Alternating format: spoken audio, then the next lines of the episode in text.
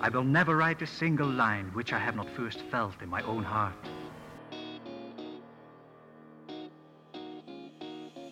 He'll teach you everything. Truer words were never spoken. All right. Language and writing were made available. I'm writing this down. This is good stuff. Hey, I'm John. This is John Helps You Write Better. And today, you know, the thing I want to talk about today, I can't guarantee for certain that it's going to magically have you writing better, but I can guarantee you it's definitely something to have you think about, which is really all I'm ever going for. So let's talk today about a thing that maybe we should be talking more about, but it's not exactly writing advice. Here we go many years ago, I had a conversation with a woman who was on the fence about getting some coaching. Ultimately, she decided against it because she was worried that people would find out she had hired a writing coach to help her get over her writer's block and help her finish her book. She was afraid that the the optics of needing to ask for help would cause people to think less of her as an author that she wasn't smart enough to to do her own work she wasn't smart enough to know how to how to get published or anything like that she wanted that that visual marketable sense of i did a thing all by myself she ultimately uh, did go on to publish the book by herself. She did go on to, I think she's writing book number three or four at this point.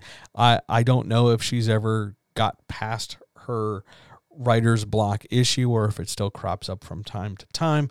I don't even know if she'll hear this podcast. But um, in the course of that conversation, she mentioned something that since she mentioned it, I have not forgotten. It has not been lost on me at all. And we were talking about things like is she going to use a pen name and what is she writing about and how that's going. And she mentioned that she couldn't possibly imagine two things happening. One, she couldn't imagine her family finding out that she had written this particular book that she had written.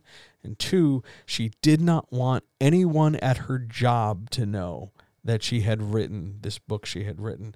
Now, she began to describe the nature of her writing like she was funneling nuclear secrets to some sort of terrorist organization or that she was you know, using some kind of secret knowledge that had been locked away in an alternate dimension for a thousand years, and only by violating the magic codex could this information go out into the world. She made this book sound like it was this deeply private, ancient eldritch thing. And so I asked her about it because she was hyping this thing up, and she described it as the raunchiest sexiest, dirtiest book she had ever read or written. She had previously like started writing 10 or so drafts and then always bailed out at about the halfway point and then never finished them.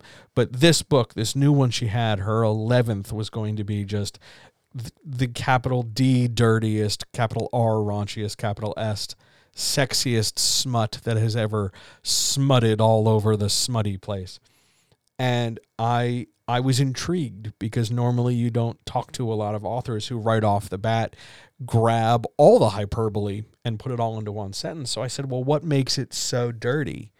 Like is it's not erotica, so we're not describing like really intense sex acts. We're not we don't have page upon page of people entering other people or somehow there's some body parts getting used.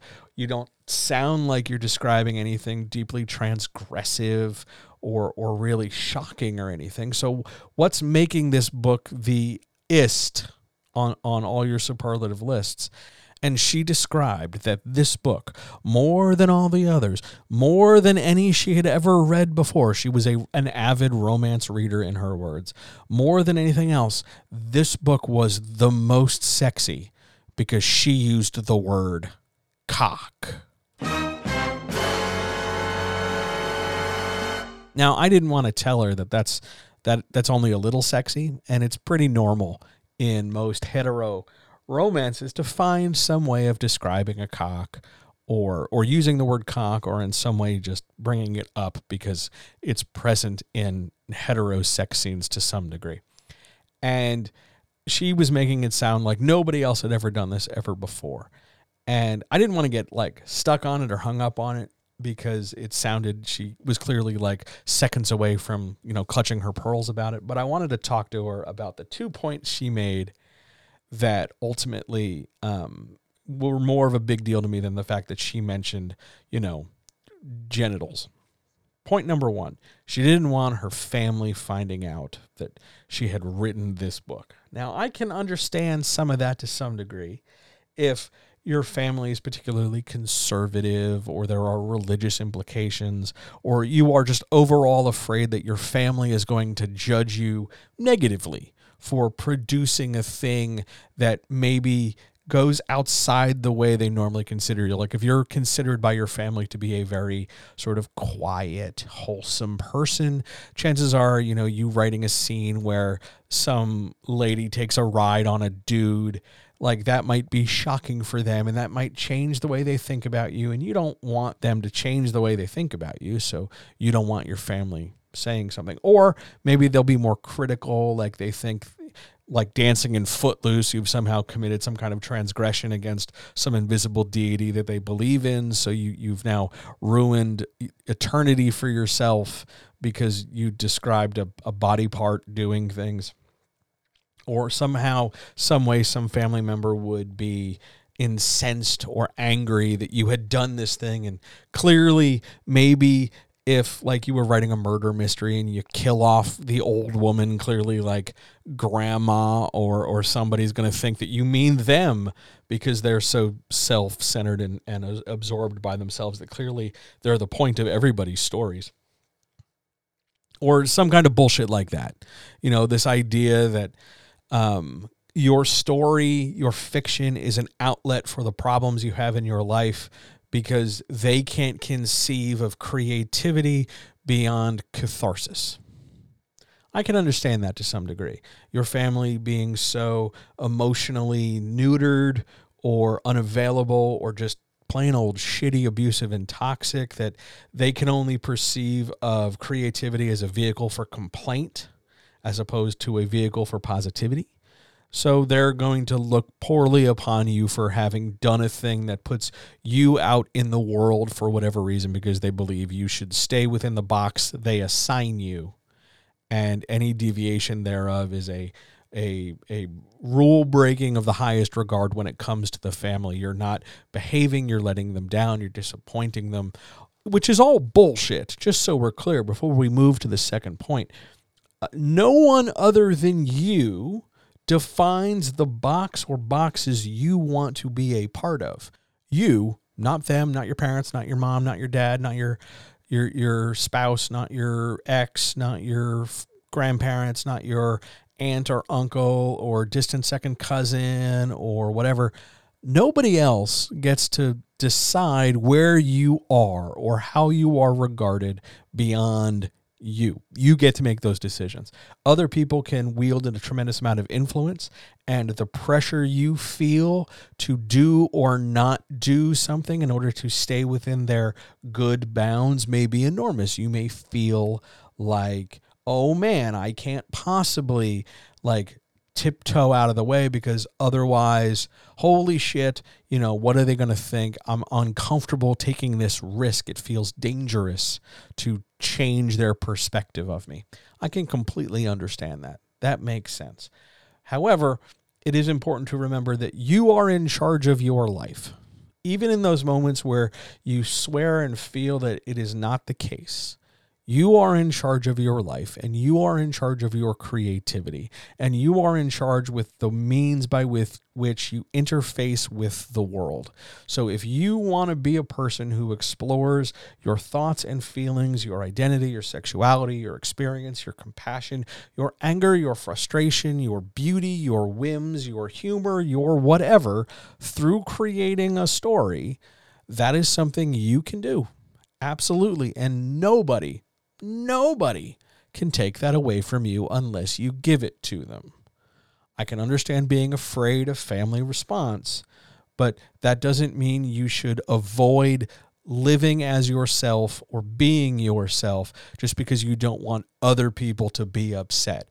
It is time, and there will be times in your life where you prioritize yourself. And that does not mean, in order to do that, you have to diminish other people. You are welcome and allowed and encouraged to stand as equals to them, not subordinates to them. You get to be you no matter what, no matter who you are, no matter how you are, no matter where you are, no matter what's going on. You're you, and you are just as good, if not better in some cases, than the people who would seek to hold you back. That's important. That's part one of how I reacted and responded to this lady and how I'm passing this information on to you. But part two is interesting er because it seems like complete bullshit to me. It isn't, and it bothers me that it isn't. But here's part two. She also mentioned that because of her job, she was a, a middle school teacher or a uh, an upper elementary school teacher. So she was teaching kids rather than like teens or adults or something. Because of her job, she was unable to act in a in a in a creative way that involved sexuality. She had a morals clause in her contract that prohibited her from expressing herself. And my first thought was how the fuck did your teachers union permit you to sign such a restrictive thing? And she later mentioned how she's part of a state that doesn't have a union because of fascists. But beyond that i i could not imagine your job um dictating to you what you do on your time off. It's not like you know she's trafficking drugs for the cartel, so she has to be on call 24 hours a day. She's not a doctor or a lawyer where her time is more dedicated to the service position she finds herself in. She's a lady who gets summers off, who has maybe not lots of free time during the week, but certainly enough where she can casually write, you know, 10 books and not finish them. So she has some control over her time She's been on vacations. She's posted things on Facebook. Like she's had time. And I cannot imagine being okay with being put in a position where other people under threat of capitalism can dictate to you what you do when you are away from those people. The moral clause and the moral outrage and the fear of reprisal on that level is shocking to me because I understand that you have to keep your job because it keeps a roof over your head, it puts food in your stomach, and it means you don't get to, you don't have to like suffer hardship living on the street or you don't have to struggle to survive as much as you do. I understand that. If you've been a long-time listener of mine, you know I am intimately familiar with those struggles. I get it. But at the same time, I I can't fathom handing over that kind of independence and that kind of ability in your own life willingly. No job should sacrifice your ability to be you. Your identity, your ability to interface with the world, your want to connect with others is the greatest thing you have more than how great your ass looks, more than how great your tits are, more than how great, you know, or big or mighty your dangling genitals are, more than your bank account, more than your fashion sense, more than your social media account. Your ability to be you is every fucking thing. It's the prize. It's the it's the whole enchilada, not just the sauce on top or the cherry on top of the sundae. I cannot fathom wanting a job so badly that you would be willing to dictate or let them dictate how it is you can exist beyond their boundaries. Do you also have a clause in your contract for when you're going to like blow your nose? Because that's the kind of control you're giving up. I understand that that's an absurdist example, but your job stops at a certain point. You go home. Now, I don't know if you live in a company town where your job owns your home, but even within the confines of your home, they can't control what you do. You can speak freely.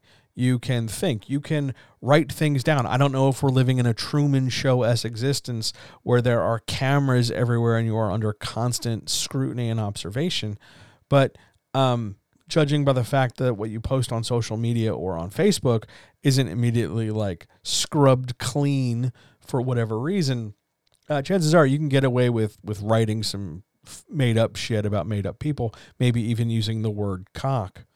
And I understand on some level, though, that beyond the, the rigors of the capitalist side of the job, I can understand, again, it coming down to I don't want to show my coworkers this thing because I don't want my coworkers to think a thing about me. I get it. Here's the problem you can't control what they think of you. I understand that when you say, I don't want them to think bad of me, you don't think of it as control. You are just trying to eliminate, you know, some percentage of the spectrum upon which they might think of you. They can think good things about me, they can think great things about me. I just don't want them to think bad things about me. That's still controlling their response, that's still controlling their reaction. Because even if you use a pen name, even if you roll your work out there, somebody somewhere, a consumer of your book, is possibly going to like your work or not like your work. You can't control what they think. You can't control the one star, two star, three star mediocre review.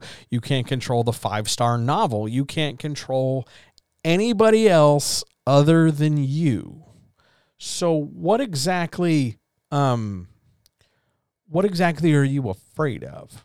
They're going to fire you. Your job will will say you violated the morals clause because you wrote a book. I'm fairly certain that's actionable. Or at least, you know, you could raise a fuss. I I okay, maybe maybe you you can't raise a fuss because you don't have a union, which is why you should have a union. But you, you, you don't want to raise a fuss because you don't want to rock the boat because you can't afford the legal fees. And see how far we've already jumped out on limbs in order to make this happen? But let's say, okay, you don't want to raise a fuss, you don't want to cause a legal battle, you don't want to debate them. You will just let them control you. You will just say, I'm so sorry, I won't do this thing I want to do. Where does that stop then? Where do you let them abuse you? The same is true with your family. I don't want them to think bad about me. Okay, how long were you planning on letting them dictate the quality of your life? Were you waiting for them to die? Uh, I hate to tell you this, it's going to be a while. And you don't want to wake up one day and realize that, oh, I've let too much time go by. And now I feel like I'm behind the eight ball myself because I've been waiting for this person who I know doesn't like me and whose opinion I've been trying to win over or ignore. I've been waiting for them to die and now they're gone. Now what?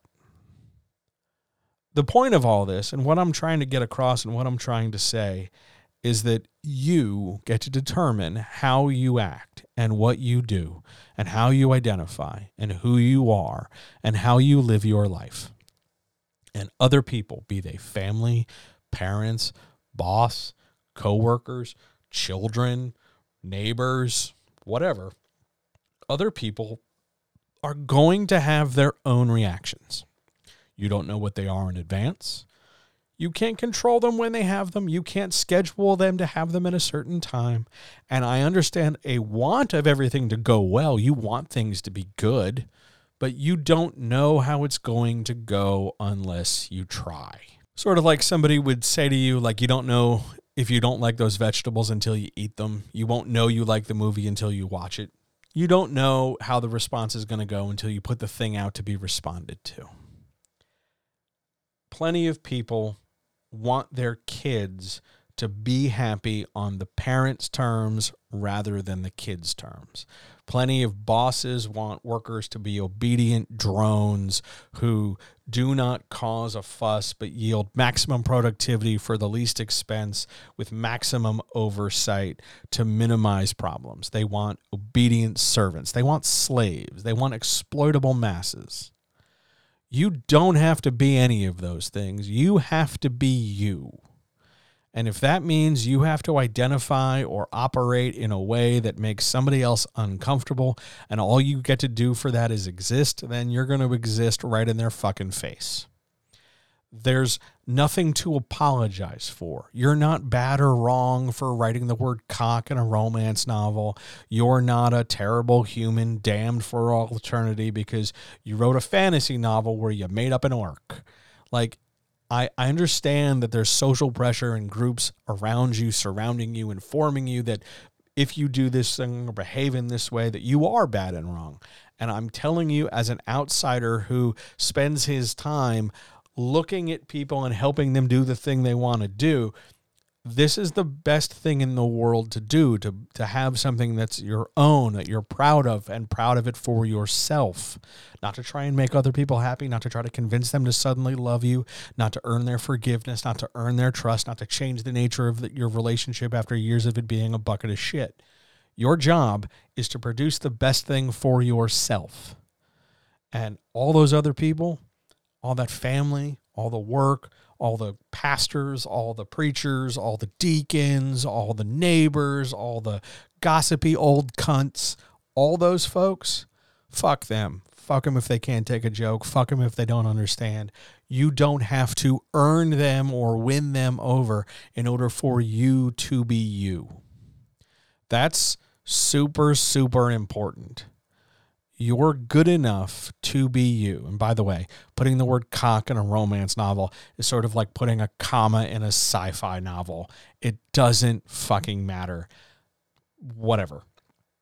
The point is, when you start worrying about what other people are going to think or say or do, when you when you start going out on those limbs and getting into those spaces, the thing to do is come back and remember why you're doing what you're doing and what you love about doing what you're doing and how you can continue to do it better because you can't control those other people and you don't have to. Please keep working because it brings you joy. Please keep doing the thing you want to do to reach the goal that you want to reach. And leave the other people to be as miserable or as shitty or as fucked up or as toxic as they want to be. It's not your job to fix them. It's not your job to apologize for being who you are. It's your job to express yourself, period. Give that some thought, and I will talk to you next week.